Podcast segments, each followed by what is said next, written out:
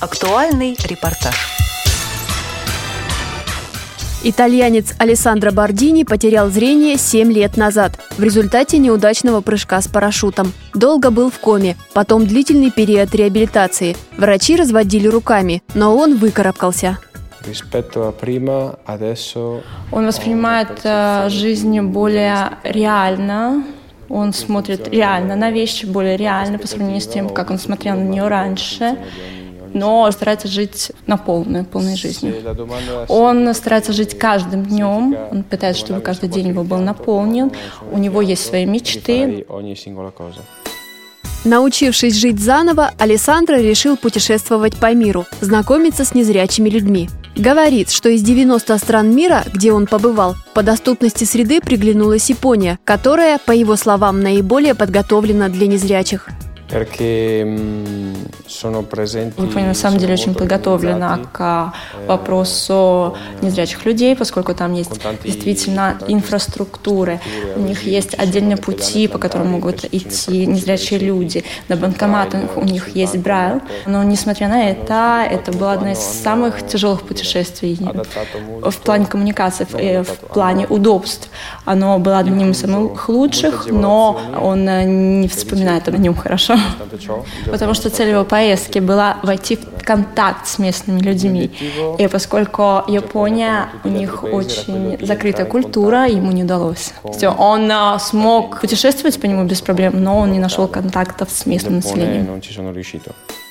В России Александра Бордини уже во второй раз. Ранее он был в Томске и Иркутске, совершив путешествие по Транссибирской магистрали. Именно первая встреча, говорит Александра, несколько лет назад оставила самые добрые воспоминания о России и ее жителях. В памяти остались впечатления об отзывчивой русской душе. Он прибыл сюда в первый раз с а, транзитом из Беларуси, и то, что он заметил, то, что его покорило, то, что все люди хотели помочь ему. То есть у него возникла проблема с деньгами, ему нужно было взять деньги из банкомата, и при этом а, один милиционер помог ему, и в дальнейшем, на протяжении всего его путешествия по России, не было ни одного случая, когда люди отказались помочь ему. То есть он понял, что в России очень много добрых, отзывчивых отзывчивых людей. Они очень ему нравятся. Он не понимает, как сложились эти добродушные отношения между ним и между россиянами. Он не понял, кто первый сделал первый шаг на пути таких дружественных отношений. К России у него очень теплые отношения. Вместе с Александро Бардини в столицу России приехала Татьяна Хамлюк, волонтер Центра по организации свободного времени для людей с ограниченными возможностями здоровья «АТЛА». Она родом из Белоруссии, много лет живет в Италии. Приезд и налаживание контактов с русскими инвалидами по зрению стал возможен во многом благодаря ее знанию русского языка. Инициатива была немножко моя, потому что если у меня есть такое богатство, как русский язык, то давайте делать что-то такое интернациональное. Следующая наша встреча будет уже в Италии, в Милане, будет ассоциация, потому что ассоциация, с которой мы сотрудничаем, она в целом говорит о мире инвалидности различной. Будет спланирована 29 апреля встреча, которая откроется как раз нашим видео, которая расскажет о, об этой встрече и цель ее делиться опытом, скажем так, то, что вы нам сегодня рассказали, то, что вы, вы нам сегодня показали, мы расскажем об этом, то есть как бы это будет познавательно, и в то же время обратить внимание на проблему. Именно в эту вторую поездку состоялось знакомство незрячего итальянца с активистами Московской городской организации ВОЗ. Заместитель председателя Антон Федотов отметил – Стороны планируют наладить сотрудничество в информационной и досуговой сферах. Там обратилась Татьяна, которая вот помощница Александра, организовать встречу для Александра, который представляет организацию, обеспечивающую досуг инвалидов в Италии. Но ну, мы любезно согласились с ними посотрудничать, пообщаться, и вот сегодня проводим такую встречу я обратился в нашу библиотеку, с которой мы сотрудничаем по многим вопросам. Они мне любезно предоставили возможность выступить э, для Александра и Татьяны на сегодняшнем семинаре, который у них проходит. И также вот экскурсии по библиотеке тоже проводим сегодня благодаря сотрудникам библиотеки. Мы решили эту встречу провести на базе нашей организации работников интеллектуального труда, что, в принципе, тоже Московская городская организация. И вот здесь вместе с библиотекой. Я думаю, это гораздо удобнее. Информационной сфере, может быть, и в досуговой сфере.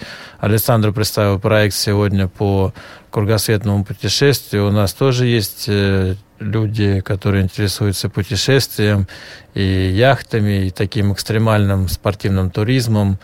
Может быть, что-то и срастется, что называется. Встреча с итальянцем проходила в местной организации РИД и в Российской государственной библиотеке для слепых. На ней присутствовали сотрудники библиотек для слепых из регионов. Татьяна Соколова, заместитель директора Курской областной специальной библиотеки для слепых имени Василия Алехина, рассказала, как налажена досуговая работа у них. Очень активно используется такое направление работы, инватуризм или, как мы еще и называем, туротерапия. В библиотеке реализуется специальный проект под названием «Прикоснись, и ты увидишь». Уже несколько лет наши читатели, молодые, пожилые, вместе совершают экскурсионные поездки по Курской области. Мы вместе с нашими читателями посещаем места, где было бы интересно узнать о Курской области, о истории Курского края, о знаменитых людях Курского края. А Курский край, он очень э, богат э, историей. Свиридов, Плевицкая, Коренная пустынь. Это только маленький перечень тех экскурсий, которые совершили наши читатели. У нас э, вот в прошлом году был проект, который назывался «Пешком по Курску». И мы э, посещали интересные места именно города Курска. Была возможность познакомиться с памятниками, интересными улицами, историей улиц. Самое главное, что наши читатели могут руками увидеть памятники в Российской государственной библиотеке для слепых итальянским гостям показали Центр реабилитации маленьких детей, студию звукозаписи и зал тактильного восприятия произведений искусства. По итогам поездки в Россию гости из Италии обязательно расскажут об этой встрече на их родине. Они надеются на сотрудничество и совместные проекты. Их цель – рассказать об инвалидности окружающим. А еще Александро Бардини – специалист в сфере информационных технологий. Он говорит, что в Италии незрячие пока испытывают трудности с поиском информации в сети интернет. И это, на его взгляд, одна из весомых проблем, к решению которой необходимо прикладывать усилия. Материал подготовили Анастасия Худякова, Олеся Синяк и Илья Тураев. До новых встреч в эфире «Радио ВОЗ».